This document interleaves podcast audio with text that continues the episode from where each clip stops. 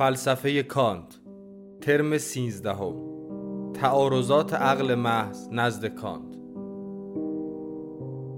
مدرس دکتر امیر مازیار. برگزار شده در مؤسسه پژوهشی، آموزشی و مطالعاتی آکادمی شمسه.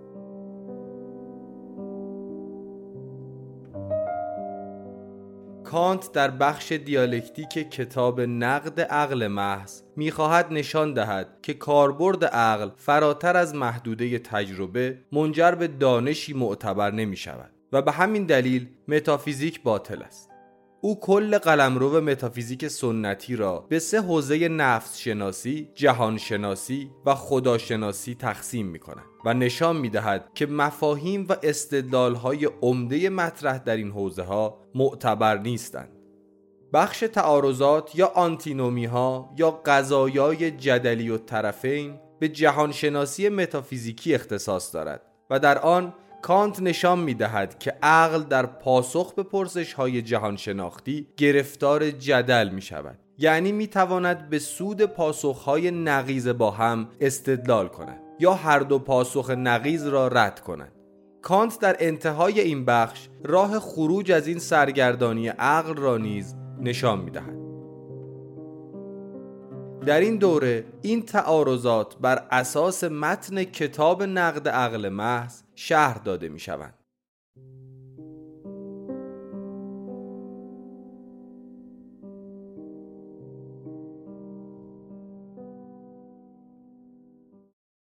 خوشحالم از اینکه دوستان رو باز اینجا می‌بینم. ما در بخش دیالکتیک استعلایی یا همون جدل استعلایی نقد عقل محض بودیم. بخش بسیار مهم و محوری در کتاب. در واقع به یه معنا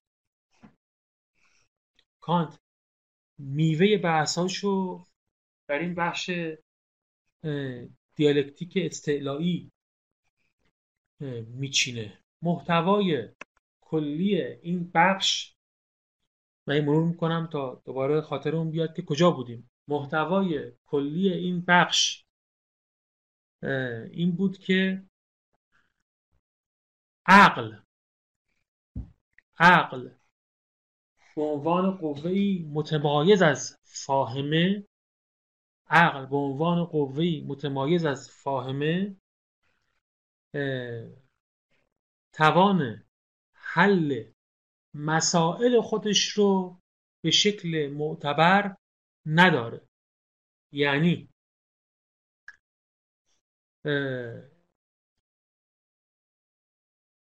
مسائل عقل چیا هستن؟ متافیزیک یعنی متافیزیک علم ممکن و معتبری نیست.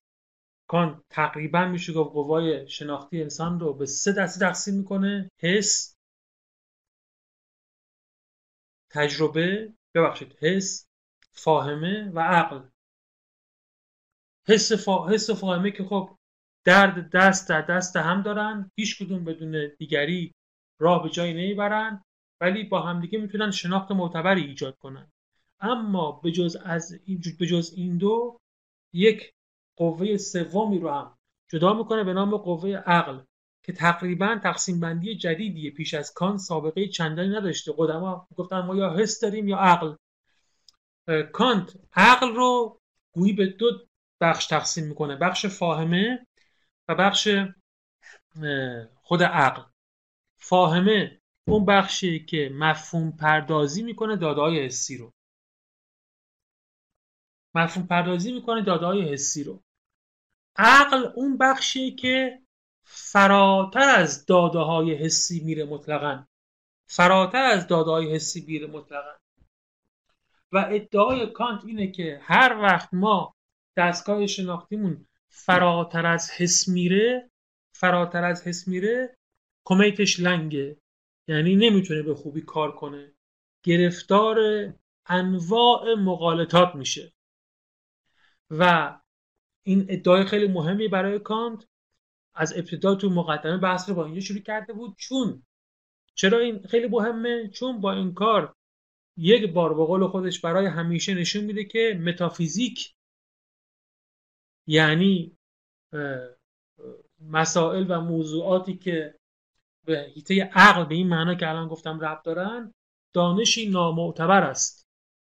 این مسئله الان هم اهمیت داره. اما در زمان کان مسئله بسیار خطیری بود چون که متافیزیک دانش خیلی خیلی مهمی تلقی می‌شد.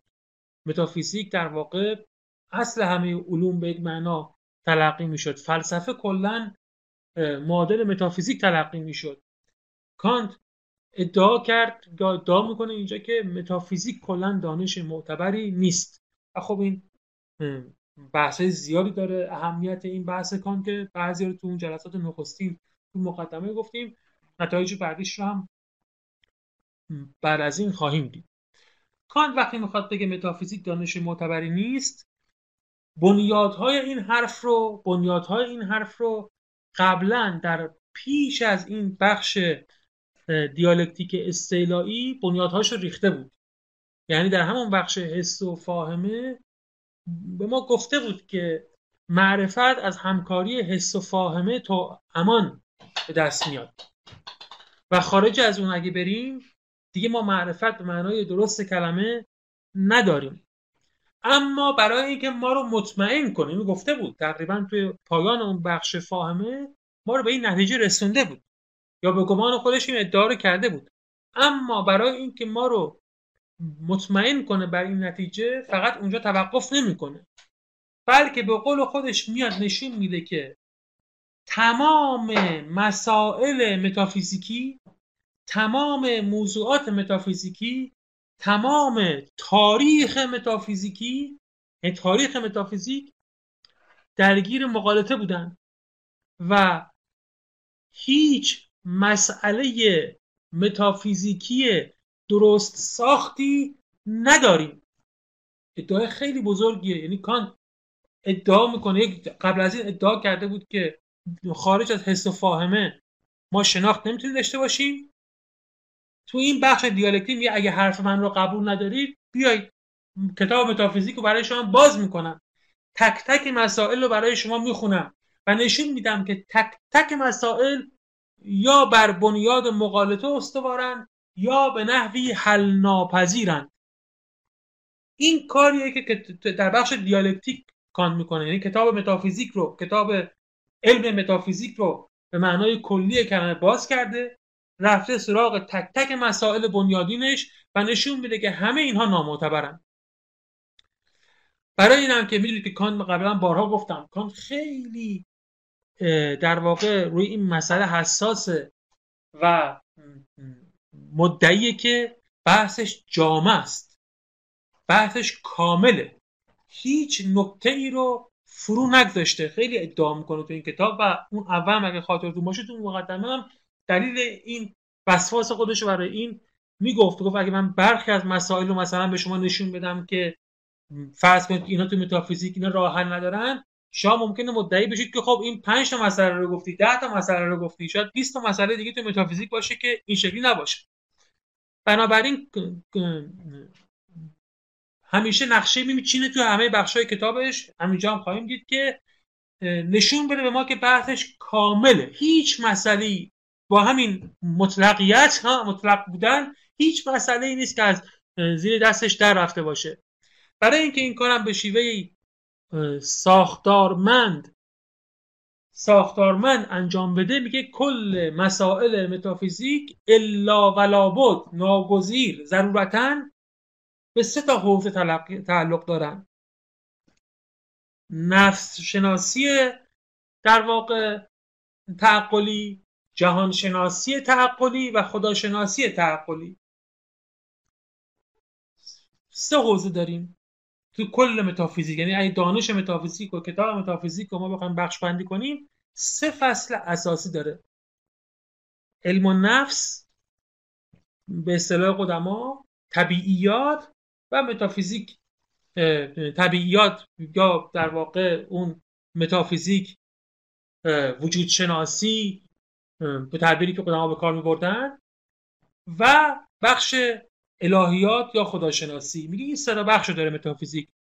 دلیلم قبلا آورد که حالا در آغاز همین بخش هم تکرار می‌کنیم. دوباره میگیم چرا این صدا بخشه.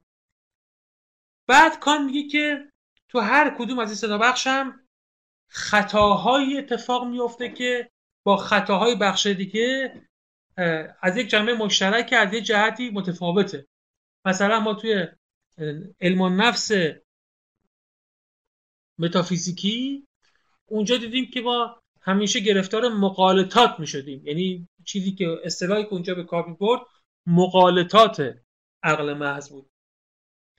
در این بخشی که این جلسات در واقع بهش پردازیم یعنی ما بحث علم و نفس استدلالی رو تمام کردیم. الان وارد بحث جهانشناسی استدلالی هستیم دیگه. وجود شناسی به اصطلاح متافیزیکی.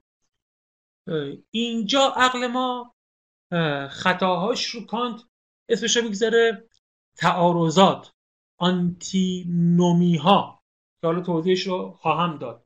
تعارض ها قضایای جدلی طرفین.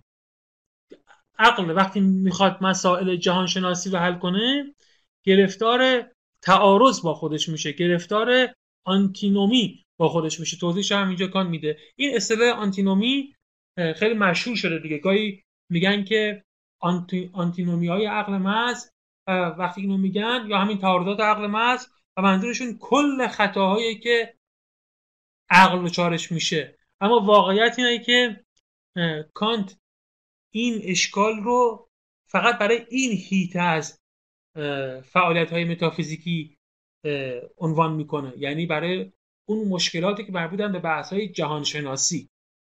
در مورد بحث های علم و نفس و خداشناسی عبارت های دیگه به کار می‌بره گفتم در علم و نفس اونجا بحث مقالطات رو داشتیم. اینجا بحث تعارضات رو داریم. بحث قضایای جدلی و طرفین رو داریم که حالا وقتی وارد شدیم توضیحش رو می‌بینیم و می‌خونیم کان توضیح میده. یه بخش دیگه هست که بخش در واقع خداشناسی استدلالی یا الهیات استدلالیه. که دیگه به این دوره ما فعلا نمی‌رسه. بحثش رو می‌ذاریم برای دوره بعد. ما فعلا پس بحثمون الان اینجاست. در دیالکتیک استعلایی هستیم. در دیالکتیک استعلایی که سه بخش اساسی داره بحث نفس شناسی و جهان شناسی و خداشناسی. نفس شناسی رو تموم کردیم. رسیدیم به جهان شناسی استدلالی و توی جهان شناسی استدلالی الان کان می‌خواد وارد بحث جهان شناسی استدلالی بشه. تو این بخشی هم واردش میشم تعریف می‌کنه این حوزه رو دوباره یادآوری می‌کنه بحثای تقسیمات عقل رو. توضیح میده که کلیت مسائل جهان شناسی چیا هستن. همه مسائلی که زیل این عنوان قرار می‌گیرن به گمان خودش چیا هستن. و بعد کم کم شروع می‌کنه که یکی مشکلات این حوزه رو گفتن. پس ما الان اینجا هستیم. اگه توی فرست نگاه کنید توی فرست. ما الان توی بخش جدل استیلایی کتاب نخست خود مفهوم های عقل محض رو یعنی همون ایده ها رو توضیح داده بود. کتاب دوم استدلال های جدلی خرد ناب بود. تو این استدلال های قیاسی استدلال های جدلی عقل ناب فصل نخستش مقالطات عقل ناب بود که ربط داشت به بحث علم و نفس استدلالی. فصل دومش حالا در ترجمه آقای عریب سلطانی توش از ناموسان پیکاری ناموسان پیکاری خرد ناب. یعنی همون آنتینومی های خرد ناب یا تعارضات خرد ناب که بحثش همین بحث جهانشناسی خواهم گفت. اگه توی باز فهرست نگاه کنید فصل سومش هم بحث مینوگان خرد ناب یا به اصطلاح ایدئال خرد نابه که همون بحث مربوط به خداست.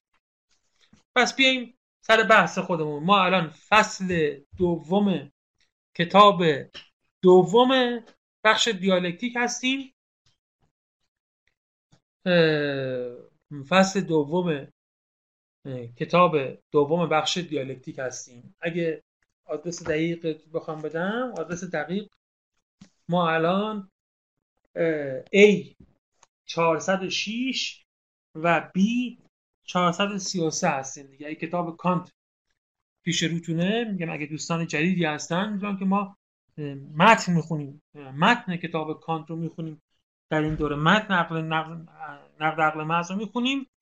بر همین ترجمه آقای عریب سلطانی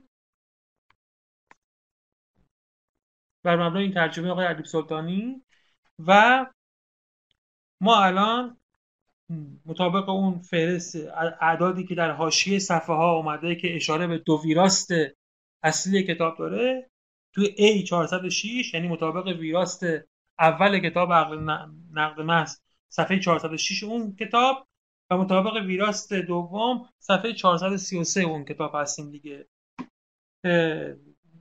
توی صفحات که تا شماره ورقای کتاب رو بگم توی بخش ترجمه ما صفحه 501 هستیم. من مطابق رویمون متن رو می‌خونم.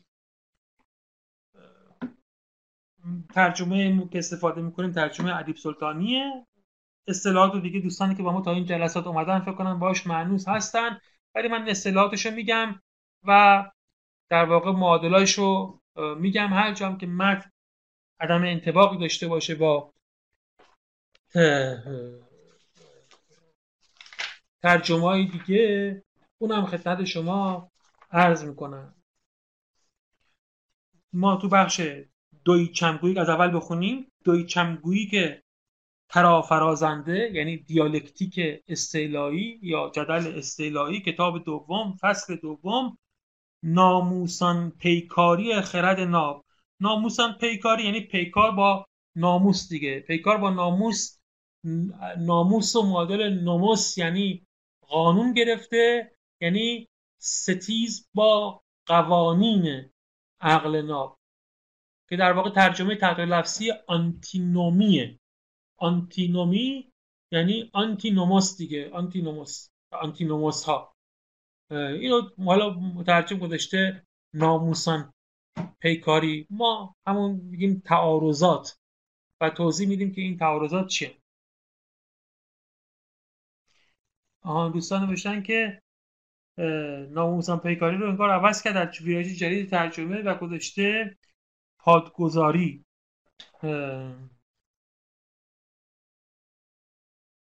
دو سود پادگذاری. دو سود پادگذاری خرد ناب یعنی دو سود پادگذاری در واقع معادل قضایای جدلی و طرفین گذاشته. عربی رو دو سود پادگذاری گذاشته. جدلی و طرفین که معادل آنتینومی هست. آنتینومی ها نوع قضایی هستن که تو منطق از قبل شناخته شده بودن. یعنی یه دستی از قضایا بودن که تو منطق بهش اشاره می‌کردن. بهش گفتن قضایای جدل ترجمه می‌کنیم اونا رو جدلی و طرفین. یعنی در دو طرفش در دو طرفش میشه جدل کرد. دو طرف یعنی چی؟ یعنی اگه مثلا یه طرفی داشته باشیم که جهان آغازی دارد و نقیز این باشه که جهان آغازی ندارد هم میشه به سود جهان آغازی دارد استدلال کرد هم میشه به سود جهان آغازی ندارد استدلال کرد. و این استدلال ها هیچ وقت نمی‌تونن بر همدیگه غالب بیان. یا برعکس هم میشه این طرف رو نقض کرد و هم میشه این طرف رو نقض کرد و هیچ کدوم نمی‌تونن استوار بمونن. و قضایایی که این شکلی باشن تو منطق می‌گفتن جدلی و طرفین. یعنی شما می‌تونی هم از این دفاع کنی هم از اون طرف دفاع کنی. مثل این بحثایی که ما گاهی با هم می‌کنیم میگیم بحث به نتیجه نمی‌رسه. تو هم استدلال خودت داری طرف مقابلم استدلال خودش داره هیچ کنون هم بر دیگری نمیچربه. به اینا میگیم دیگه بگیم الان بحث جدلی و طرفین شد. یعنی دیگه به یک حد تکافوی رسید. هر دو طرف استدلالی دارن. هیچ کدوم هم نمی‌تونن همدیگه رو در واقع راضی کنن. حالا کان میگه عقل ما در قضایای متافیزیکی در حوزه این جهانشناسی استدلالی اینجوریه.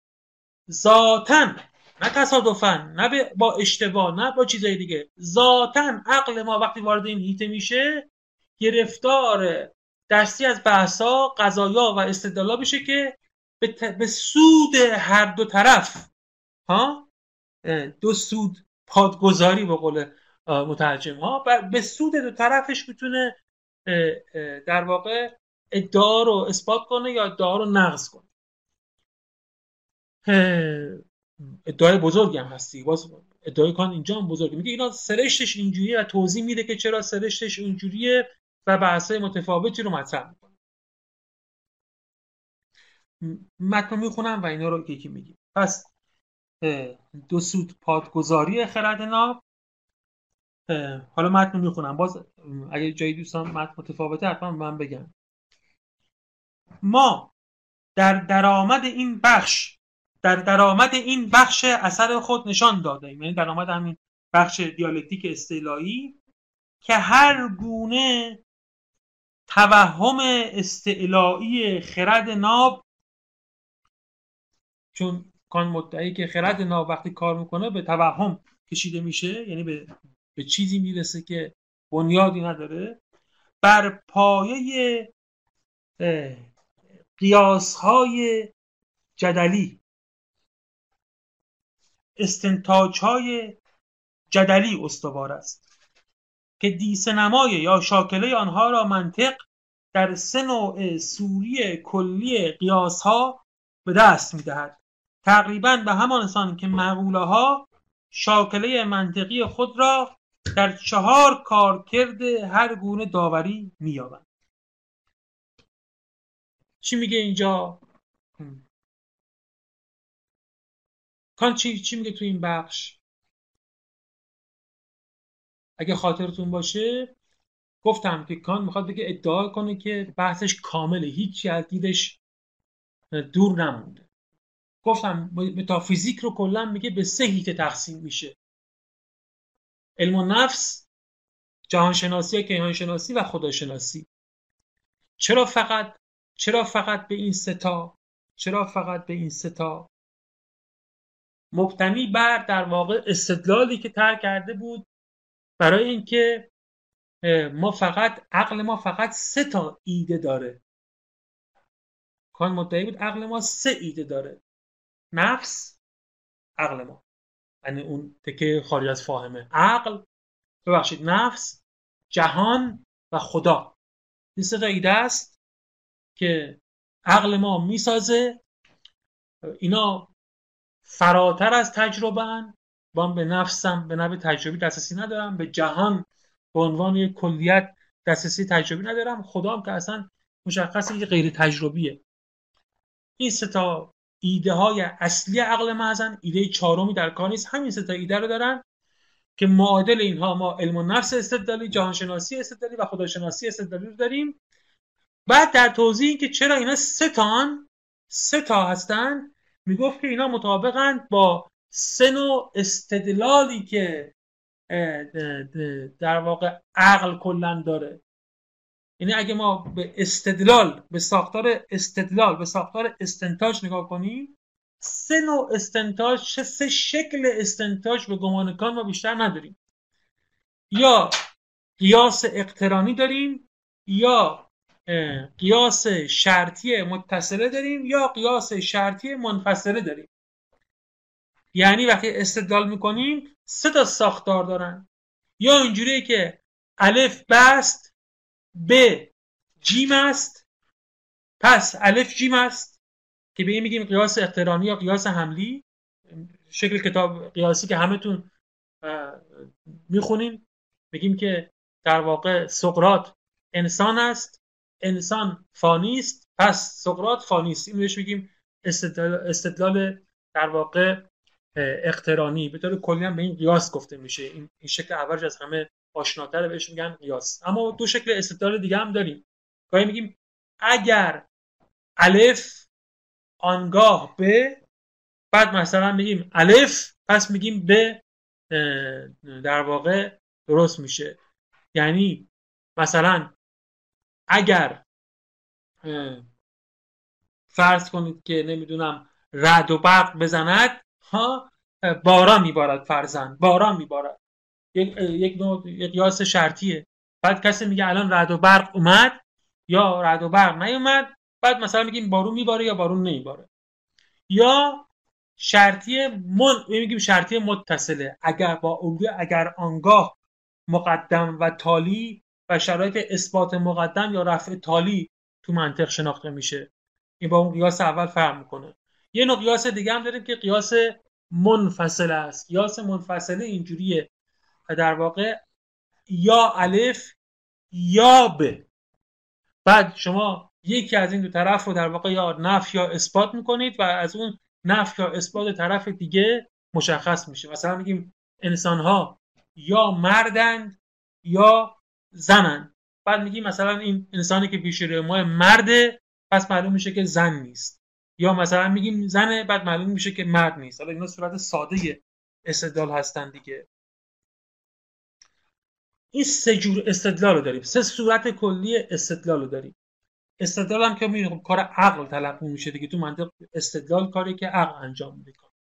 کان میگه همین سه تا سه نوع استدلال رو داریم و بر بنیاد این سه نوع استدلال سه ایده عقل محض داریم یعنی من یا همون نفس جهان و خدا و این صدا بخش متافیزیک معادل اینا. این توضیح الان من دوباره می‌خونم.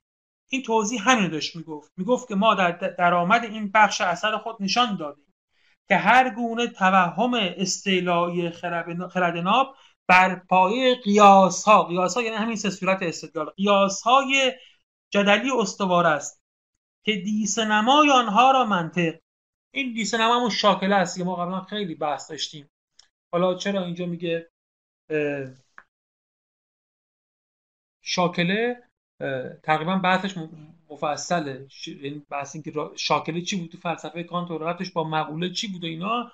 الان دیگه نمی‌تونیم باز کنیم. قبلا این بحثا رو مفصل کردیم. ولی میگه اگه بخوایم اینا رو در واقع بگیم که شاکله این جدال ها شکل کلیشون چیه؟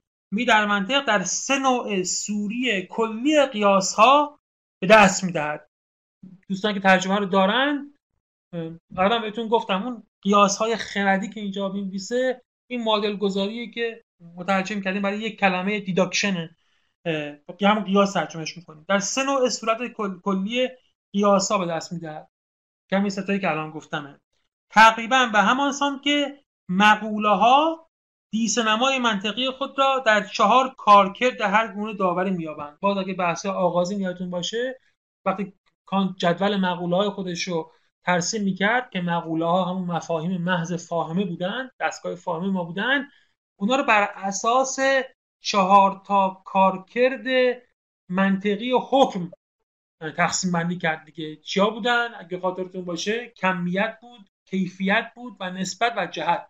هر قضیه رو توی منطق ما میگیم که این چهار جهت رو داره یعنی کمیت داره کیفیت داره نسبت داره و جهت داره و کانت اونجا برای اینکه مقوله ها به ما توضیح بده از این چهار وجه شروع کرد و مقولات رو به ما توضیح داد. اینجا هم میگه اینجوریه همونجور که مقوله ها اون بر اساس اون چهار تا تقسیم بندی می‌شدن یا شکلشون رو اونجا پیدا می‌کردن اینا هم مفاهیم یا استدلال های کلی عقل محض رو هم من بر اساس سه دسته استدلال صورت بندی کردم. حالا یادآوری می‌کنه همین بحثی که من گفتم و یادآوری می‌کنه تا برسه بحث این بخش نوع نخست این قیاس ها به یگانگی نامشروط شرط های سوبژکتیو همه تصورها عموما مربوط می‌شد. که تو پرانتز توضیح داده یگانگی نامشروط سوژه یا روح. خب. یگانگی نامشروط شرط های ذهنی. یه یادآوری کنم قبلا داشتیم باید برای دوستانی که نبودن یا فراموش کردن. چیه یگانگی نامشروط؟ بحث یگانگی نامشروط چی بود؟ کانت اون اول که داشت از عقل برای ما صحبت می‌کرد گفتش که عقل تعریفی داره. اصلا خود این عقل یه تعریفی داره. تعریف عقل چیه؟ تعریف عقل اینه که یه دستگاهیه که دنبال امور نامشروطه. کارکردش اینه. اصلا فعالیتی که انجام میده اینه. دنبال اینه که امر نامشروط رو پیدا کنه. یعنی وقتی ما داریم تجربه می‌کنیم یه کار انجام میدیم داریم با فاهمه کار می‌کنیم یه کارهای دیگه انجام میدیم. کی وارد قلم روی عقل میشیم؟ هر وقت این وسوسه این وسواس ها وسواس در واقع دنبال امر نامشروط رفتن به جان ما میفته اون وقت دارین وارد هیته عقل میشین مثالش قبلا زدم دیگه الان کانت اینجا خودش می‌زنه. مثلا شما الان میگید که همین مثال معمولی چه بزنین دیگه. شما میگید که آقا نمی‌دونم تو رو کی به وجود آورده؟ میگی فلانی. میگی فلانی رو کی وجود آورده؟ میگه فلانی. میگی فلانی رو کجا کی وجود آورده؟ این سلسله رو ادامه میدم خب این سلسله کجا تموم میشه؟ به سوال نگاه کنید میگم این سلسله کجا تموم میشه؟ این سوال یعنی چی؟ یعنی دنبال اون علتی هم اون امری هم که دیگه مشروط به چیز دیگه ای نباشه. خودش رو چیزی به وجود نیاورده باشه. تموم بشه. سوال می‌کنیم میگیم که منو فلانی به وجود آورده میگه اونو کی به وجود آورده؟ میگیم اونو اون به وجود آورده. این سوال همینجوری ادامه میدیم. تا کجا ادامه میدیم؟ میگم اون چیزی که همه چیز رو به وجود آورده. اون چیزی که همه چیز رو به وجود آورده یعنی چی؟ یعنی دنبال امر نامشروط میگردم. کانت میگه نگاه کنید. چرا شما دنبال امر نامشروط میگردید؟ چرا دنبال یه چیزی میگردید که اون رو کسی به وجود نیاورده باشه؟ این محتوای عقل نیست. این یک ایده خیلی متعارف معمولی نیست که همینجوری فکر کنید. خب آره دیگه دنبال امر نامشروط می‌کردم میگه نه این الزام ذاتی عقله. عقل یعنی این دستگاه. عقل ما دستگاهی کارش اینه که دنبال نامشروط بگرده. تا هر چی بهش بدی هر چی. از هر جا شروع کنی بهش مسئله بدی اینقدر مسئله رو دنبال می‌کنه تا به امر نامشروط برسه. اونجا سیر میشه. تا قبل از اون همشه گشنه است میگه بازم بدیم بازم بدیم بازم. کی سیر میشه. امر نامشروط تاکید می‌کنم دوستانی که قبلا بودن یادشون هست. حرف مدعای حرف کان اینجا اینه که امر نامشروط و جستجوی امر نامشروط یه جستجوی توی جهان خارج نیست. ساختاری از پژوهشه که قوای شناختی ما بر ما تحمیل کردن. ما چون عقل داریم اینجوری هستیم. ما ممکن بود چنین موجودی نباشیم. ممکن بود بگیم که قاعده که وجود داره بگی فلانی. بگه الف کی وجود داره بگی ب. ب رو کی ج. ج رو بگه همچین ادامه داشته باشه. ممکن بود. خیلی کاملا ممکن بود. ما نمیپذیریم. چرا؟ نه به خاطر که واقعیت خلاف اینه. نه. جهان خلاف اینه. حقیقت خلاف اینه. نه. به خاطر اینکه اصلا عقل ما اینجوری کار می‌کنه. عقل ما باید برسه به امر نامشروط باشه یا نباشه این اینجوری کار می‌کنه. این در واقع بخشی از اون ادعای بزرگ و پروژه بزرگ کانته که میگه که در واقع اون چیزی ما بهش میگیم دانش بیش از اینکه جهان رو به ما انعکاس بده ساختار ذهن ما رو به ما نشون میده. یعنی دانش یک طرفش بر ساخته منه بر ساخته انسان هاست اینکه ما دنبال امر نامشروطیم یا میگیم آها امر نامشروط رو یافتم این سرشت عقله که دنبال امر نامشروط میگرده. ممکنه تو جهان یعنی اون اونور آیا واقعا امر نامشروطی هست امر نامشروطی نیست اون یک مسئله است. ولی اگه بپرسین که عقل چی میگم؟ مثلا عقل یعنی این. از همین در واقع استدلال این بحث در واقع دنبال می‌کنه یا به دست میاره میگه این استدلال رو نگاه کنید. هی میگه اگر الف آنگاه ب. میگه همین این سال برای ما وجود میاره که خب ب چجوری محقق میشه؟ درسته؟ میگیم مثلا اگر نمی‌دونم ان نمی‌دونم جی دال آنگاه ب. از باز جیم سوال می‌کنیم. همینجوری سوال رو ادامه میدیم تا امر نامشروط رو پیدا کنیم. این سرشت عقل بود. دنبال امر نامشروطه. عقل تعریفش دنبال امر نامشروطه. اصلا به خاطر همینم عقل از تجربه فراتر میره. چون اون چیزی که تو تجربه پیدا می‌کنیم همیشه امر مشروطه. دلایل باز قبلا گفتیم. چون دنبال امر نامشروطه ناگزیر از تجربه فراتر میره و دیگه دچار توهم میشه به قول کان. یعنی مجبور اونجا توی هیته قدم برداره که اصلا کاملا نامطمئن. نمی‌دونیم به جایی می‌رسه یا به جایی نمی‌رسه. برگردم به متن. نوع نخست این قیاس ها به یگانگی نامشروط ها دنبال اون امر نامشروطیم. یعنی می‌خوایم همه شرط ها رو با اون شرط یگانه ای شرط یگانه ای که خودش مشروط به چیزی نیست ختم کنیم. به امر نامشروط ختم کنیم. به این میگیم یگانگی نامشروط شرط های ذهنی همه تصورها عموما. این شرط های ذهنی بعد حواسمون باشه دیگه. تو ترجمه میگیم شرط های ذهنی در واقع شرط های سوبژکتیو هم. شرط های سوبژکتیو یعنی شرط های مربوط هستن به سوژه. یعنی به, به فاعل شناسا. به فاعل شناسا. اینجا سوژه اینجا یعنی فاعل شناسا. کسی که داره حکم رو میده.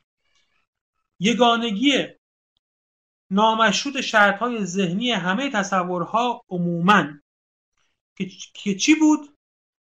که اون امر نامشروط اونجا چی بود این موضوع بخش قبلی بود که طی کردیم. اونجا این بود که یگانگی نامشروط سوژه یا روح. اونجا گفتیم یعنی که اونجا همه مسائل رو عقل دنبال می‌کرد تا در نهایت همه اونها رو توی نفس توی روح مجرد بسیط چی و چی و چی قرار می‌داد.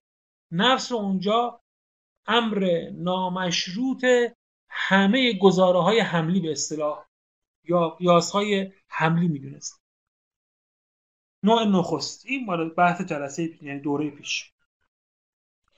در تناقض با قیاس های خردی اقترانی یا همون حملی که مقدمه مهین آنها یعنی کبرای آنها همچون اصل رابطه یک محمول را با یک موضوع بیان میدارد. میگه که اون قیاسه این شکلی بود قیاس صغرا کبرا بود که صغرا زیل کبرا قرار می‌گرفت. یا در واقع محمول در موضوع مندرج می‌شد. میگم این بحث ترم پیش بود. سپس نوع دوم استدلال که موضوع این ترم ماست. استدلال دیالکتیکی بر پایه تشابه یا به قول مترجم آناگویی با قیاس های شرطی استدلالی. شرط های اتصالی. این بحثش شرطی های متصل است. یگانگی نامشروط شرط های عینی در پدیدارها را گنجانیده خود دارد. توی اینا اگر آنگاه اگر باران به کوهستان ببارد نبارد. ها به سالی دجله گردد خشکرودی. تو این شرطی های متصله. اینجا ما دنبال چی هستیم؟ امر نامشروط. اینجا چیه؟ امر نامشروط چیزی که انگار شرط عینی وجود چیزی رو ثابت می‌کنه دیگه. با این اگر آنگاه اگر آنگاه انگار می‌خوام بگیم چه شرایط عینی باید در کار باشه که اون چیز حاصل بیاد. و در نهایت اون امر نامشروطی که انگار شرط کلی وجود هر چیزی هست انگار دنبال اون است سرانجام نهشته نوع سوم که در فصل بعد مطرح خواهد شد و موضوع ترمای بعدی ما خواهد بود عبارت است از یگانگی نامشروط شرطهای عینی امکان برابر ایستاها. امکان برابر ایستاها. یعنی در اینگار که ما در واقع دو نوع اول در حوزه شرط های ذهنی یا شرط های سوبژکتیو بودیم بعد شرط های عینی حالا شرط های امکان. شرط های امکان دیگه یعنی شرط هر چیزی که ممکن است در عالم وجود داشته باشد. شرط های عینی یعنی شرط های چیزایی که در عالم وجود دارند اما شرط های امکان یعنی شرط های چیزایی که ممکن هستند ممکنه دیروز امروز فردا هر وقتی به وجود بیاد. اون بحث حوزه بحث خداشناسی بود از موضوع بحث ما خارج پس پاراگرافو ببندم. گیش نشین. اینجا داشت میگفتش که در واقع این بحثایی که ما دنبال می‌کنیم به عنوان بحث های حوزه متافیزیک متناسب هستن با سه نوع استدلالی که عقل مطرح می‌کنه. استدلال های حملی استدلال های شرطی منفصله و استدلال شرطی متصله و منفصله. و توی یکیش در واقع دنبال شرط های ذهنی بودیم یعنی روح توی یکی دنبال شرط های عینی بودیم. که در واقع میشه جهان و توی یکی دنبال شرط امکان هر چیزی خواهیم بود یا هستیم که بهش بگیم خدا که حالا موضوع بحث نیست. این این یه مقدمه کلی در مورد کلیت حالا یکم میاد دقیق تر بشه. تو این بند می‌خواد توضیح بده که همین که باز الان گفتم که در حوزه بحث الان ما یعنی آنتینومی ها در اینجایی که عقل می‌خواد در مورد قضایای جهانشناسی صحبت کنه به دام قضایای جدلی و طرفین میفته. توی ترم پیش ما دیدیم که وقتی خواستیم در مورد نفس صحبت کنیم دچار مقالطه بودیم. انواع مقالطات سر راه بود مقالطه یعنی مثلا یک واژه دو معنا می‌داد. بیا بدون توجه به این دوتا معنا یه استدلال ساخته بودیم. با اینکه وقتی نگاه می‌کنیم به مقدمات در واقع مشترک لفظی اونجا بود اون که یک سمون مشترک لفظی بود یک معنای واحد نداشت. یه مقالطه شکل گرفته بود. الان اینجا ما مقالطه نداریم. ما آنتینومی داریم. یعنی غذایای جدلی طرفین داریم. یه نکته هست که دیگه آخر باید بهتون بگم. این حالا می‌خواد این توضیح بده. که چرا اینجا چرا آنتینومی هستیم؟ مثلا آنتینومی یعنی چی؟ این شگفت است که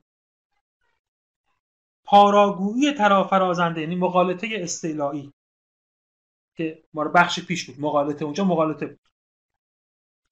در رابطه با ایده سوژه اندیشیدن ما یعنی فائل اندیشیدن ما فقط یک توهم یک جانبه ایجاد می کند و برای حکم مقابل کوچکترین توهمی از مفهوم خرد به وجود نمی آید اونجا خاطرتون هستی که مثلا بحث بود که می‌گفتیم که نفس مجرد است یا نفس بسیط است.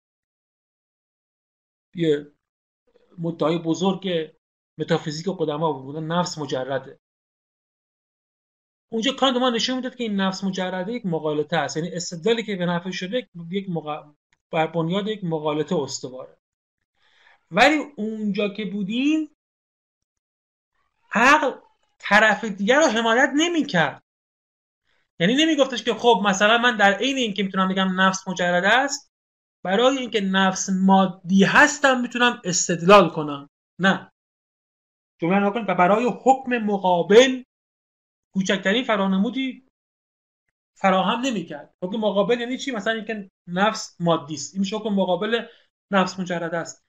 میگم اونجا میگم وقتی از عقل استفاده می‌کردیم عقل ما ظاهرا میگفتش که نفس مجرد است.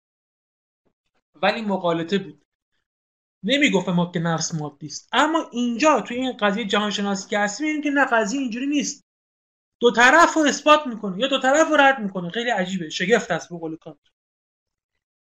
امتیاز سراسر در جانب نفق گروی است. میگه تو اون, اون توی عقل. وقتی میریم دنبال بحث های نفس شناسی عقل هی اثبات می‌کنه میگه نفس وجود دارد نفق گروی به قول پنوماتیسم. ترجمه پنوماتیسم یعنی روح گرایی معنیش یعنی روح گرایی یعنی عقل ما انگار ذاتا طرف روحه. ها؟ یعنی کارو به عقل بذاری می‌خواد بگه روح هست روح نمی‌دونم مجرد بسیط جاوید غیر فانی خیلی روح گراست عقل ما روح گراست ذاتا روح گراست نفق گراست هرچند که نفق گروی نمی‌تواند آن خطای ذاتی خود را منکر شود. خطایی که با همه فرانمودی که به سود خود دارد در بوده آزمون سنجش به دود محض بدل خواهد گشت. میگه البته خب طرف اونه ولی نشون دادیم. من کان نشون دادم که کلش باطل بود. کلش بر مقالطه استوار بود. و خیلی هم اینجا جالبه میگه که اون به دود محض تبدیل شد. این در واقع ایهامی به خود کلمه نفخه و تاریخ این بحث داره. اصلا میگن این واژه نفس از نفس اومد و اینا و این مشابه دود و اینا بوده تاریخی داره این بحث. اینجا میگه که اون چیزی که نفس در واقع تلقی می‌کردید وقتی نگاه کردید دود بودی چی نبود.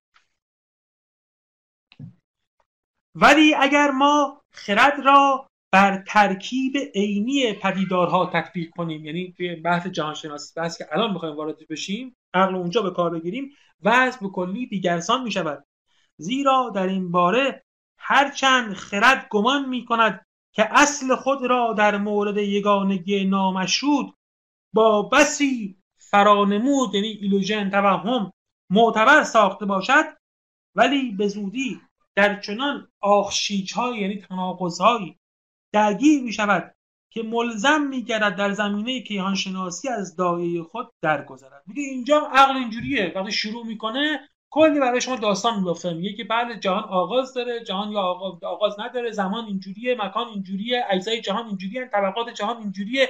همین اینجوری داستان میگه در مورد جهان. و فکر می‌کنم خیلی تواناست.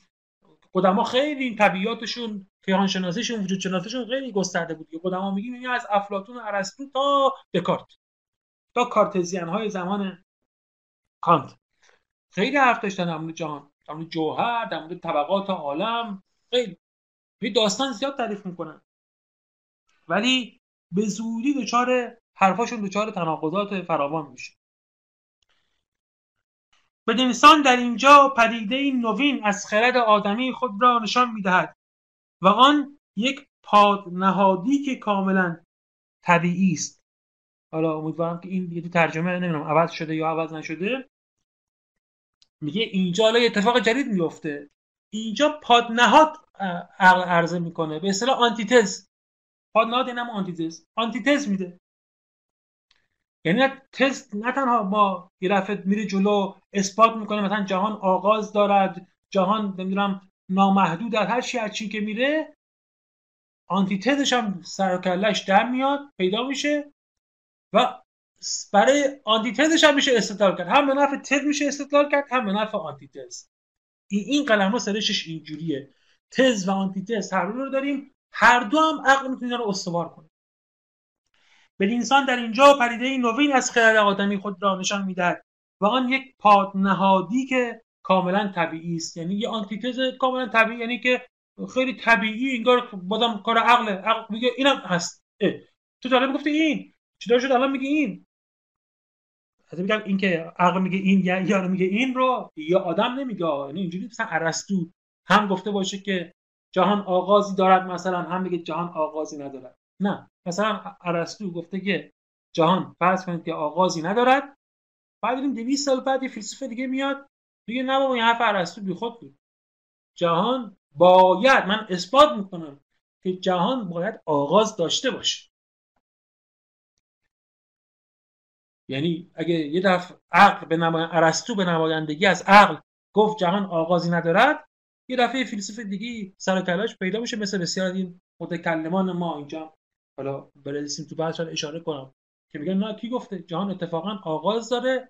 یعنی اثبات می‌کنن. که می فیلسوف با اثبات و استدلال حرف می‌زنه دیگه ادعا که نمی‌کنه. تو استدلال می‌کنه باید اینجوری باشه. اون یکی هم استدلال می‌کنه میگه اینجوری باشه. و هر دو ظاهرا ها اینجا حرف اینجا مهمه. کان میگه هر دو استدلال درسته. هر دو استدلال قویه. هر دو استدلال غیر قابل ردن. تو تاریخ متافیزیک بله همیشه می‌دونستیم دیگه اینا با هم هی دعوا داشتن. تا همین امروز یه عده میگن خدا هست یه عده میگن خدا نیست یه عده میگن نفس مجرده یه میگن نفس مادی. همیشه دعوا زیاده. زیاد بوده. هیچ وقت مثلا کان یادتونه که تو مقدمه با این شروع کرد که فیزیک علم نتایج مشخص داره شیمی علم نتایج مشخص داره منطق مشخصه این فلسفه معلوم نیست که چشونه. هر چی میگی میگه صد تا نقیض داره. یه حرف هم نتونستن تا الان این فلاسفه استوار کنن. اصلا از اینجا شروع می‌شد مسئلهش. تو تاریخ فلسفه وقتی اینجا می‌رسیدن فیلسوفا می‌گفتن که خب طرفای مقابل ما اشتباه می‌کنن. حرفای ما درسته استدلال ما درسته اونا اشتباه می‌کنن. کان میگه که بابا اشتباه نبود. مسئله اشتباه نبود. مسئله قضایی جدل طرفین و من سرش به شما میگم. یعنی عقل اینجوریه. مسئله مشکل از ذات عقل مشکل از این نیست که مثلا ارسطو یه دفعه اشتباه کرد یا مدیر متکلم یا اشتباهی کرد یا آکویناس اشتباهی کرد دکارت اشتباهی کرد. نه. همشون درست کار کردن منطق هم رعایت کردن هیچ اشتباهی هم نبود. ولی درست هم کار کنی. با عقل پله پله پله سعی هم پیش بری به این بلا دچار میشه چون عقل دستگاه معتبری. آخر اینو می‌خواد بگه دیگه. این خیلی معتبر کار نمی‌کنه. در واقع هر وقت که شما از تجربه فراتر بری دیگه کار درست انجام نمیشه. اینا رو می‌خوام نشون بدم. من کان حالا تا این بخش بعدش نشون. هیچ کس نیاز ندارد. دقت به جمله کان یکم ادبیه ولی دقیقه. هیچ کس نیاز ندارد تا خرد را با ژرفاندیشی یا دامگستری محیلانه در این پادنهادی اصیل سازد. میگه نه اینجوری نبوده که اینجا اینا به اشتباه افتادن و اینا. مثلا یه کسی اومده بود یه مقالطه عجیب و غریب کرده بود خیلی پنهان بود ظریف بود. یه جایی رو اون زیر میرا مثلا در رفته بود و اینا. نه! درست همه کارشون درست پس چی بود؟ بل همانا خرد به خودی خود خرد به خودی خود. و آن هم بسانی پرهیز ناپذیر. درم نمیشه ازش. در این پاد نهادی گرفتار می شود این که این حرف گنده کانته این حرف تکان دهنده کانته. همه می‌دونستند که ما اشتباه می‌کنیم عقل بشر اشتباه می‌کنه. کانت اومد گفتش که ولی چی می‌گفتن؟ بودن خب دقت می‌کنه. اشتباه چی جبران می‌کنه. کان اصلا ادعاش تو این کتاب این بود. تکان ادعای تکان دهندش این بود. عقل ما یه جور اشتباهی می‌کنه که هم غیر قابل حل یعنی نمیشه درستش کرد. راه حل نداره. تصحیحش نمیشه کرد. حالا به معنا به معنا دیگه خواهم گفت. کان میگه چجوری میشه اینو تصحیح هم ناگزیره.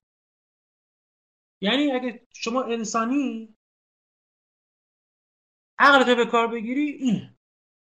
بخوای نخوای درست کار کنی غلط کار کنی احتیاط کنی رعایت کنی نماز شب بخونی هر کار کنی ها به این بلا دچار میشی.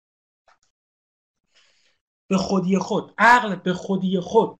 کسی ترفند را ننداخته پنهان کاری نکرده دچار وسوسه فکری نشده. بعد مثلا مقدمات رو نچیده. نه. همه کار درست انجام بدیم ولی عقل ما به ناگزیر. ها؟ به خودی خود خطا. سیستمش خطاست. خطای سیستماتیک داره. این سیستماتیک عقل ما غلط کار می‌کنه. خیلی ادعای این ادعای خیلی بزرگی بود دیگه. یعنی ادعای بود کمر فلسفه کمر شناخت انسانی رو شکست. واقعا. واقعا شکست. بر از کانت وقتی میگیم فلسفه انتقادی فلسفه انتقادی و بعد میگیم از بعد از کانت انسان فروتن شد عقل انسان فروتن شد ها که اصلا فروتن هم نیست ها اینجوری بود کانت بابا این عقل که تو بهش اینقدر مینازی این خطای سیستماتیک داره نه اینکه مثلا گاهی خطا می‌کنه بعد درستش می‌کنه نه. خ... یه خطایی توش هست که هیچ وقت درست نمیشه هیچ وقت درست نمیشه هیچ وقت. همیشه تصویر تو از جهان مخشوشه و همیشه عقل تو وقتی می‌خوای به کارش بگیری به راه های باطل کشیده میشه. ما این وقتی اینی یه جاهاییش رو می‌تونیم تیکه تیکه کنیم. یه تیکهشو بگیم که خب حالا این یه تیکه رو بله میشه استفاده کرد. این اینم درست نیست تا اینم واقعی نیست. اینم واقعیت آنگونه که هست نشون نمیده. ولی بالاخره میشه استفاده کرد. اون یه تیکه اصلا نمیشه استفاده کرد. دیگه بریز دور. یعنی متافیزیک. ها؟ فیزیکو میشه. فیزیک هم آینه جهان نیست. فیزیک هم در واقع تصویر سوبژکتیو تو از جهانه ولی میشه استفاده کرد. چون تجربه توش هست. ولی متافیزیک اصلا بریز دور دیگه به درد نمی‌خوره. به خودی خود. و آن هم بسانی پرهیز ناپذیر. در این پادنهادی گرفتار می شود البته درست است که خرد بدین وسیله از خواب آلودگی یک اعتقاد واهی که یک توهم یک جانبه تولید می کند مسون می ماند اما هم هنگام وسوسه می شود تا یا خود را به گونه ای ناامیدی شکگرایانه بسپارد یا گونه غرور و لجاج جزم اندیشانه را پیش گیرد و سربلند به حکمهای معینی به حکمهای معین پناه برد. بدون آنکه به استدلالهای وضع مقابل گوش فرا یا در مورد آنها حقانیت اعمال کند.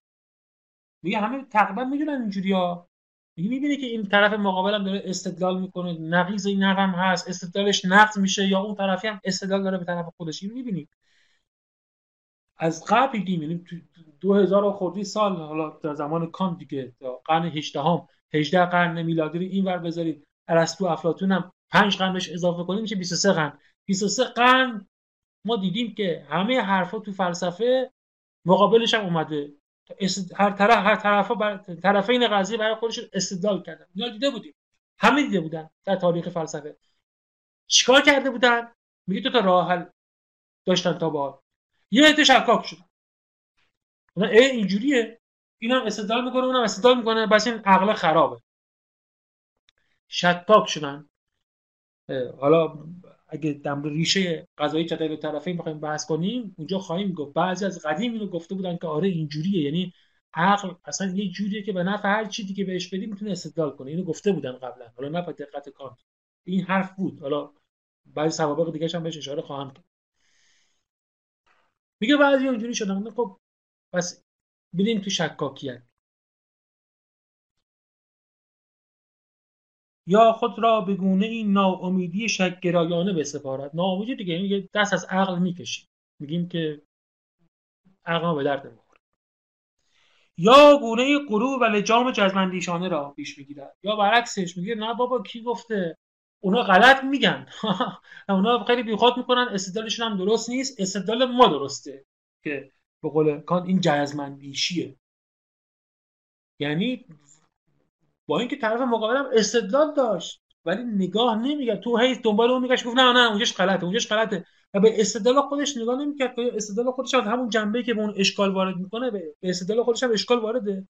یا فقط قوت استدلال خودش رو می‌دید. قوت استدلال طرف رو نمی‌دید. هم که ما رو خودش اثبات کرد گفت قضیه تموم شد.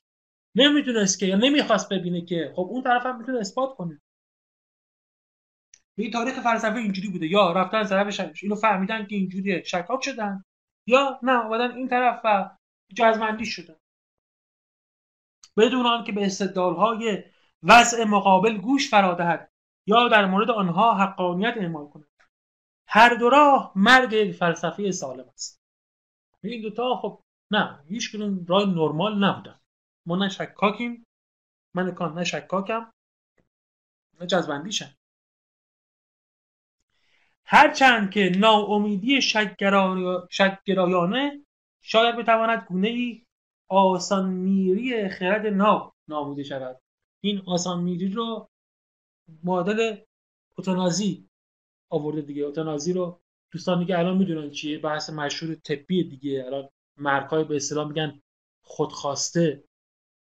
یه بحث خیلی جدی هم هست دیگه. این بیمارانی که بیماری های سوال علاج دارن آیا مثلا می‌تونن تقاضا کنن که اینا رو در واقع پزشکا جونشون رو بگیرن و به زندگیشون تمام پایان بدن یا نه؟ یا بستگانشون مثلا این کار رو می‌تونن بکنن یا نه؟ این بحث تو فلسفه اخلاق یا تو همین بحث اخلاق پزشکی بهش میگن اوتانازی. آسان میری یا خودمرگی ترجمه حالا مختلف داره. میگه پناهنده شدن به شکگرایی اینجوریه دیگه. یعنی خب آقا ما ما مردیم. یعنی خودمون رو خلاص کرد. ولی خب ما با عقل کار داریم. ما با عقل زندگی می‌کنیم.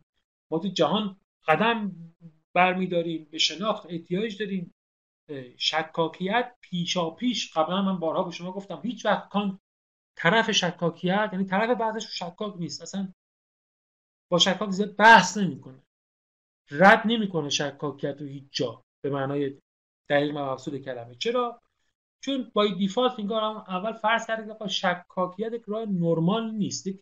در این حال که خیلی قیشات غیر متعارف به نمایت فلسفه کان اینجا بر پایه یک عقل سلیم متعارف استواره. میگه ما هستیم توی جهان هستیم داریم زندگی می‌کنیم به چیزای علم داریم. این و بعد چیزا کار می‌کنه درسته. منم میگم در میرم در باز می‌کنم از در میرم اون طرف حساب کتابایی می‌کنم توی زندگیم درست در تعطیل که نیست. پس شکاکت به همین اعتباری که بحث گسترده تر نمی‌کنم به همین اعتبار شکاکت رو می‌ذارم کنار. چون من می‌دونم می‌دونم واقعا. الان میگم این دستم نگاهشم می‌کنم لمسشم می‌کنم باش کارم انجام میدم گوشیمو برمیدارم می‌ذارم اینجا. خب شناخت دیگه. چرا شکاک باشم؟ حالا بله دقیق بشیم که آیا این شناخت همان است که مطابق با واقع است. بله اونجا صحبت های زیادی باید بکنیم. عینیت چیه؟ دست چیه؟ موبایل چیه؟ کار چیه؟ بله همه رو باید بحث کنیم. ولی اصل قضیه اینه که این رو شناخت. کار می‌کنه میگم میگم دست باش کارم انجام میدم.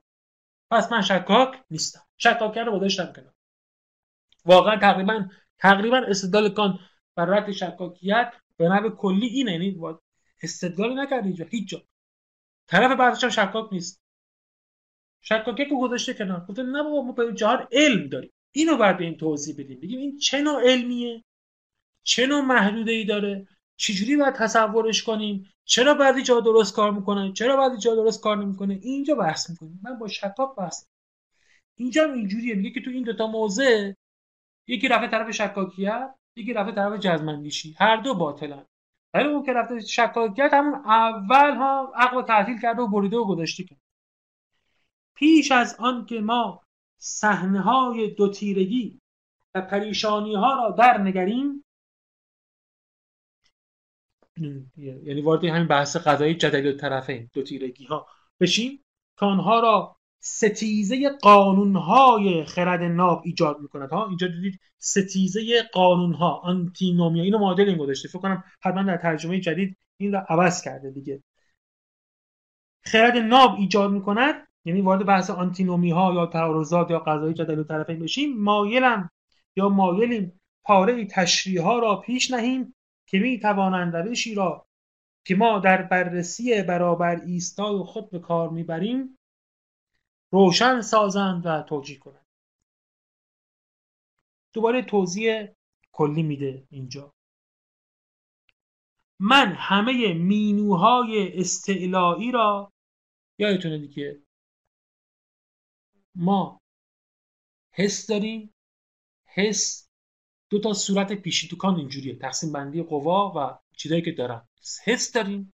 حس ماده داره و صورت داره. این داده هاش اینجوری. داده های مادی داریم داده های سوری داریم. ماده اون گیون اون امری که از خارج میاد صورتش زمان و مکان. زمان و مکان صورت های پیشین حساسیت هستن. ماده حساسیت داریم و صورت حساسیت صورت حساسیت زمان و مکان. بعد میایم توی فاهمه. توی فاهمه چی داریم؟ دوازده مقوله پیشین فاهمه داریم. کان بهشون میگه مقوله کتگوری. بهشون میگه مقوله. دوازده تا. دو تا صورت پیشین. زمان و مکان. دوازده تا مقوله داریم. توی عقل چی؟ عقل سه تا آیدیا داره. سه تا ایده داره. متوجه آیا علی صحبت ماده چه مینو. قبلا صحبت کردیم چرا این گذاشته مینو چرا بهش کان چرا بهش میگه ایده خودش هم توضیح که چرا بهش میگم ایده و اینا. سه تا ایده داریم که خب بس تو الان توضیح که ایده چیه خدا و جهانی. من همه مینوهای استعلایی را تا آنجا که به تمامیت مطلق در هم, هم نهاد پریدارها مربوط شوند. تمامیت مطلق ترکیب پریدارها تمامیت مطلق ترکیب پریدارها یعنی کاری که تو جهانشناسی انجام میدیم. تو جهانشناسی می‌خوام چیکار کنم؟ تو جهانشناسی جهان می‌بینم. جهان یعنی چی؟ یعنی درخت رو می‌بینم رودخونه رو می‌بینم اسب رو می‌بینم آدما رو می‌بینم خورشید رو می‌بینم ستارگان می‌بینم. خب میگم همه اینا با هم چیه؟ همه اینا کجا هستن؟ همه اینها چجوری به وجود اومدن؟ سوالم اینجوریه دیگه. یعنی توی جهان دنبال هم نهاد یعنی ترکیب ترکیب همه پدیدارها هستم و دنبال اون امر نامشروط اینا. دنبال در واقع تمامیت مطلق در هم نهاد پدیدارها. حالا میگه اون ایده عقل تو این بحث تو بحث ترکیب تمامیت مطلق هم نهاد پدیدارها ترکیب پدیدارها با هم میگه من اسم این رو می‌ذارم چی؟ ولت بگریف ها؟ مفهوم جهان یا مفهوم های جهانی؟ گفتم دیگه این یکی از ایدای عقل جهان. میگه من اینا رو می‌ذارم اسم کلیشون میگم جهان الان میگه خودش. زیر جهان قرار میدم اینا رو. بعضا درست به خاطر این تمامیت نامشروط که مفهوم کل جهانی نیز بر پای قرار دارد و خود فقط یک مینوست و بعضا به سبب آن که این مینوها منحصرانه به هم نهاد پریدارها و در نتیجه به هم نهاد تجربی مربوط می شود دلیل اینکه این رو میگم ایده جهانی دو تا دلیله دو تا دلیل دارم. یکی اینکه ما اسم این تمامیت نامشروط رو واقعا اسمش می‌ذاریم جهان. یعنی وقتی میگه همه پیدارها کنار هم بذاریم ترکیب همه پیدارها ما واقعا اسمش می‌ذاریم جهان. یعنی تو زبان عام عرف تو زبان‌های مختلف بهش میگیم جهان. میگه به این خاطر من بهش میگم مفاهیم جهانی. یه دلیل دیگه هم داره. دلیل دیگه اینه که به این سبب که این مینوها منحصرانه به هم نهاد پریدارها و به هم نهاد تجربی مربوط می‌شوند. میگه چون تا اینا رو بگردیم اینا یه ربطی به تجربه دارن. یعنی نفس غیر تجربی بود اصلا. خدا هم غیر تجربیه. جهان هم غیر تجربیه ولی وقتی ما میگیم جهان اون چیزی که اولا به ذهن میاد همین چیزی گفتم اون منظره بیرون ساختمونا رودخونه کو فلان فلان فلان. اینا رو میگیم جهان. میگه این ایده که من دارم صحبت می‌کنم وقتی بازش کنم می‌بینید که ربطی داره به این چیزایی که ما تجربه می‌کنیم به طور واقعی در جهان. ترکیب همه ایناست. برای همین من به اینا میگم به این حوزه از بحث میگم یا ایدهش میگم ایده جهان یا مفهوم هایی که مربوط به جهان هستن مفهوم هایی به اصطلاح جهان. حال آن که در برابر در برابر تمامیت مطلق در هم نهاد شرط های همه شیها یه ممکن عموما مینوگان خرد ناب را تولید می‌کنه میگه وقتی برسم اون بحث خداشناسی اونجا میگم اونجا اون ایده ای که مربوط است به چی؟ نه مربوط نیست به تمامیت مطلق هم نهاد پریدارها پس بلکه مربوط است به چی؟ به تمامیت مطلق هم نهاد شرط های همه شیء ممکن. این هم نهاد همه پریدارهاست اون شرط همه شیء ممکنه. حالا فرقشون چیه؟ اینجا که این طبقه مشخصه. هم نهاد پریدارها اونم سرجش خواهیم گفت. اونو میگه اسم اونو چی می‌ذارم؟ اینو میگم ایده جهان. اونو چی میگم؟ میگم ایدئال. اونو میگم ایدئال عقل محض. اینو میگم جهان اونو میگم ایدئال. که معادل خداست. حالا چرا میگه ایدئال و چرا خدا نمیگه و خدا و چه جوری اینا؟ برام خواهیم دید. ولی بهش میگم ایدئال. اینو بهش میگم جهان. اولا که نفس بود. نفس بود یا خود بود یا من بود. این این جهان اونم ایدئال. امری که کاملا متفاوت است با مفهوم جهانی. یعنی با این مفهومی که اینجا داریم. هرچند که به شیوهی با آن ارتباط دارد که حالا در اون بحث.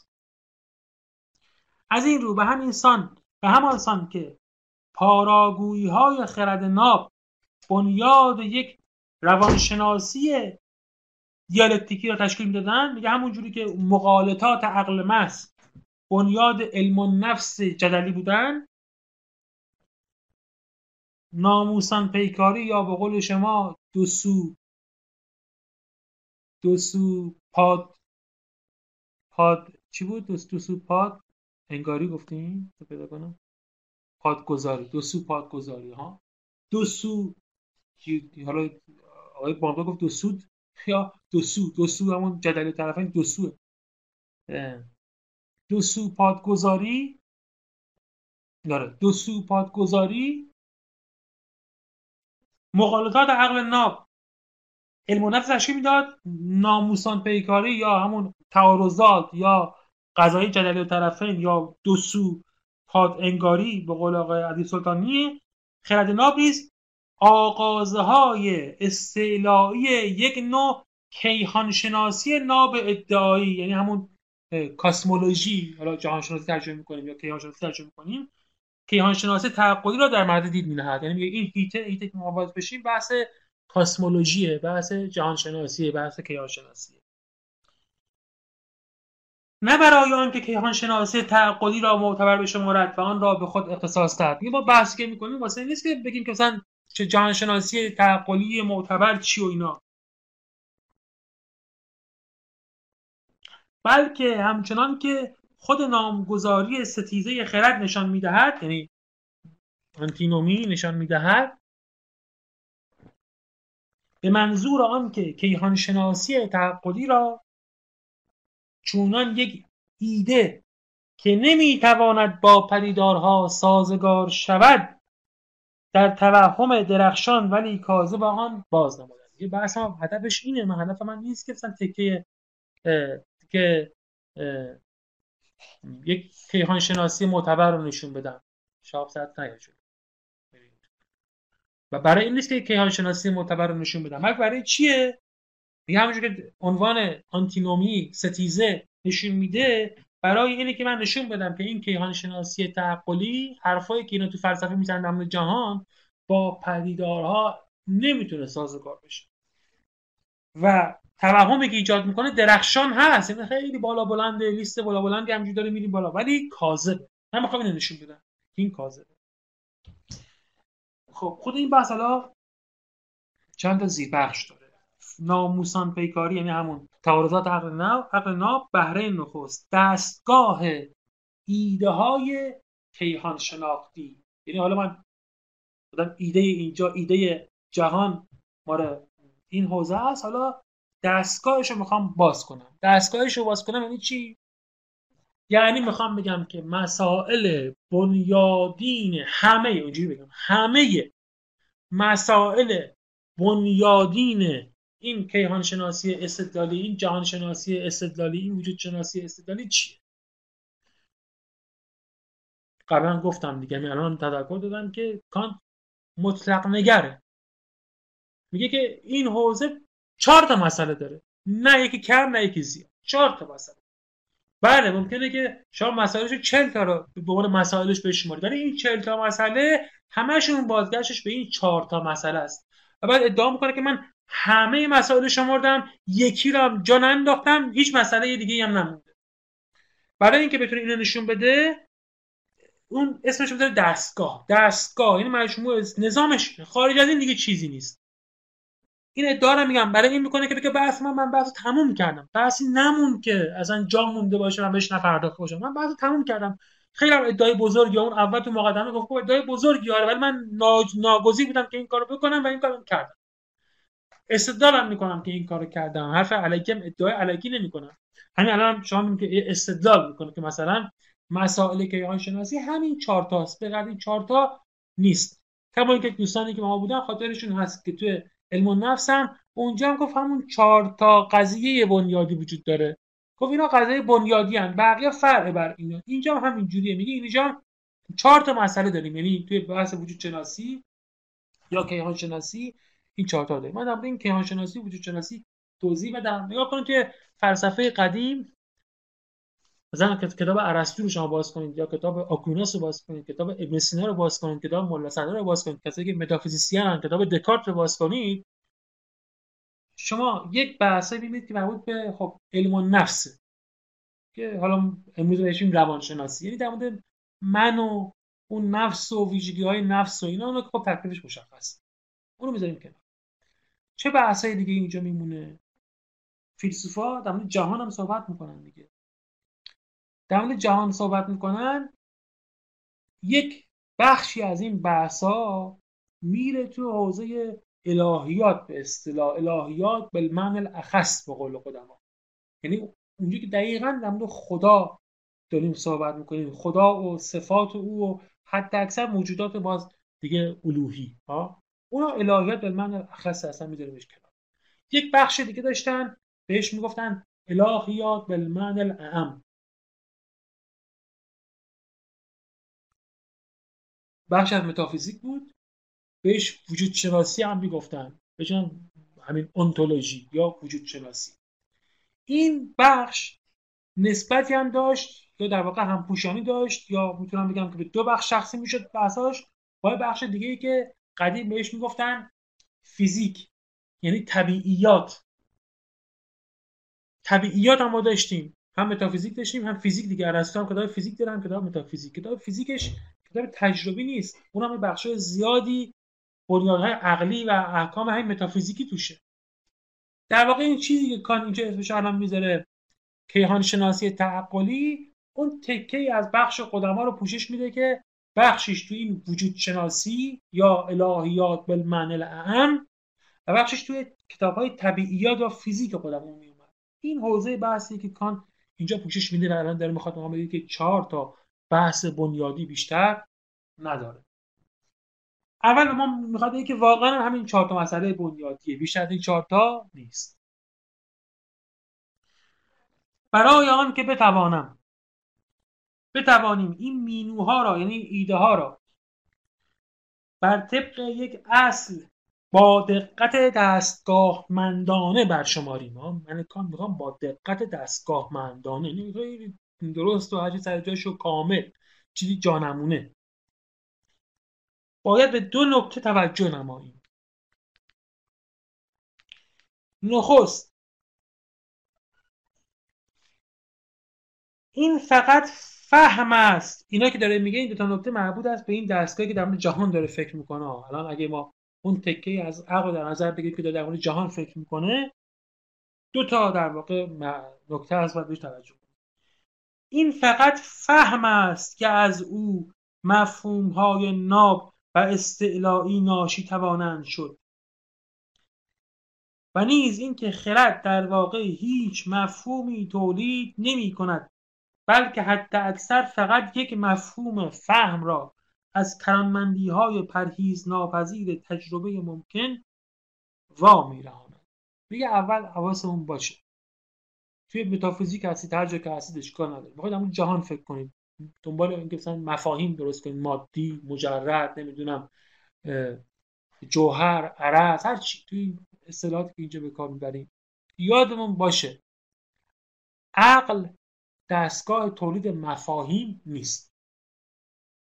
عقل مفهوم تولید نمی‌کنه. مفاهیم رو کی ایجاد دستگاه فاهم اصلا دستگاه فاهمه دستگاهی که مفهوم تولید پس ما هرچی مفهوم داریم مفاهیم همه مال فاهمن از همونجا میان. ما از جای دیگه مفهوم نداریم. بله مفاهیمی رو که عقل از فاهمه می‌گیره بعضی رو چیکار می‌کنه؟ کرت در واقع هیچ مفهومی تولید نمی کند بلکه حتی اکثر یک مفهوم فهم را از کنانمندی های پرهیز ناپذیر تجربه ممکن وا میرهاند یعنی مفهوم رو از اونجا گرفته اون مفهومه که از فاهمه گرفته مقید به هزار شرطه. شرط رو یکی میباره میباره میباره یه مفهوم نامشروط درست می‌کنه مثل نفس مثل جهان. مفهوم پس تولید نمی‌کنه خودش مفاهیم از فاهمه می‌گیره. کار می‌خواد چه ما دستگاه دستگاه رو به ما بگیره. الان این تمید مقدمات واسه اون. میگه خب دستگاه اصلا مفاهیمش از کجا باید بگیرم؟ میگه مفاهیم اول از فاهمه میان همشون از جای دیگه نمیاد همین مفاهیم از فاهمه میاد عقل خودش تولید کننده مفاهیم نیست. کاری که می‌کنه اینه که اون مفاهیم رو می‌گیره حد اکثر اینا از تجربه میرهانه از شرطاشون جدا می‌کنه چیز کلیتر درست و بنابراین میکوشد تا آن را فراتر از مرزهای امر تجربی ولی با این همه در پیوستگی با امر تجربی به گستراند این امر حالا توضیح میده اینجا تو چجوری یکم توضیحش مفصله. این امر بدین شیوه انجام می‌شود. یکم تکراری هم هست. قبلا بحث دوستانی که بودن اول اون بخش عقل اینا رو گفت. بدین شیوه انجام می‌شود که خرد برای یک امر مشروط داده شده در سوی شرطها که تحت آن شرطها فهم همه پدیدارها را تابع یگانگی هم نهادی می سازد در طلب تمامیت مطلق است. یه چیزی بهش دادیم. مثلا گفتیم که در واقع اسب وجود دارد. ها این یه جمله است. این رو این جمله رو می‌بینیم که فاهمی برای ما ساخته. ما دادای حسی داشتم توضیحش مفصل در دوره قبل داریم. دادای حسی داشتم که در واقع هیچ محتوایی نداشتم. فاهمه اینو تبدیل می‌کنه به اینجا که الان یک اسب اونجا وجود داره. درسته؟ بعد من سوال می‌کنم. میگم این اسب چگونه به وجود آمد؟ یه سواله. یه دنبال شرط شرط مثلا وجود اسب میگردم. این شرط دیگه میره تو سلسله شرط ها تو مسیر این که من شرط ها رو همونجوری دنبال کنم دنبال کنم تا به قول کان پای عقل میاد کم کم وسط. یعنی اول با تجربه میریم پیش. میگیم که خب این یه پدر مادری داشته نمی‌دونم همینجوری هی میریم جلو هی میریم جلو ولی کم کم عقل ما دیگه سیر نمیشه. یه نه خود اینا کل اینا دیگه چجوری به وجود اومد؟ کم کم از تجربه فراتر در طلب تمامیت مطلق تش این درست اسب وجود داره اونجا درخت وجود داره اونجا هم کو وجود داره. اینا از کجا آمدن تش چیه؟ آخرش چیه؟ بنیادش چیه؟ ها اینجوریه دیگه. عقل اینا رو می‌پرسه. خرد این طریق مقوله را یعنی هم مفهوم فهم رو مقوله مفهوم فهم رو به ایده استعلایی تبدیل می‌کنن. تا به هم نهاد تجربی به وسیله ادامه دادن آن تا امر نامشروط فراراستگی مطلق بخشد. یعنی جامعیت مطلق فراراستگی این جامعیت. میگه عقل دنبال می‌کنه همینجوری میره میره تا تهش رو پیدا کنه. چرا؟ تا به اون در واقع به اون یافته های تجربی خودش یه کلیت بده تمامیت بده. بگه ته قضیه رو در آوردن و وقتی این کار می‌کنه که به امر نامشروط برسه. که تو تو پرانتز نوشته که هرگز در تجربه یافته نمی‌شود. بلکه فقط در مینه وجود داره این امر نامشروط هم اصلا ذات نامشروط یعنی این یعنی که خب هر چی که تو دنیا پیدا می‌کنه مشروطه.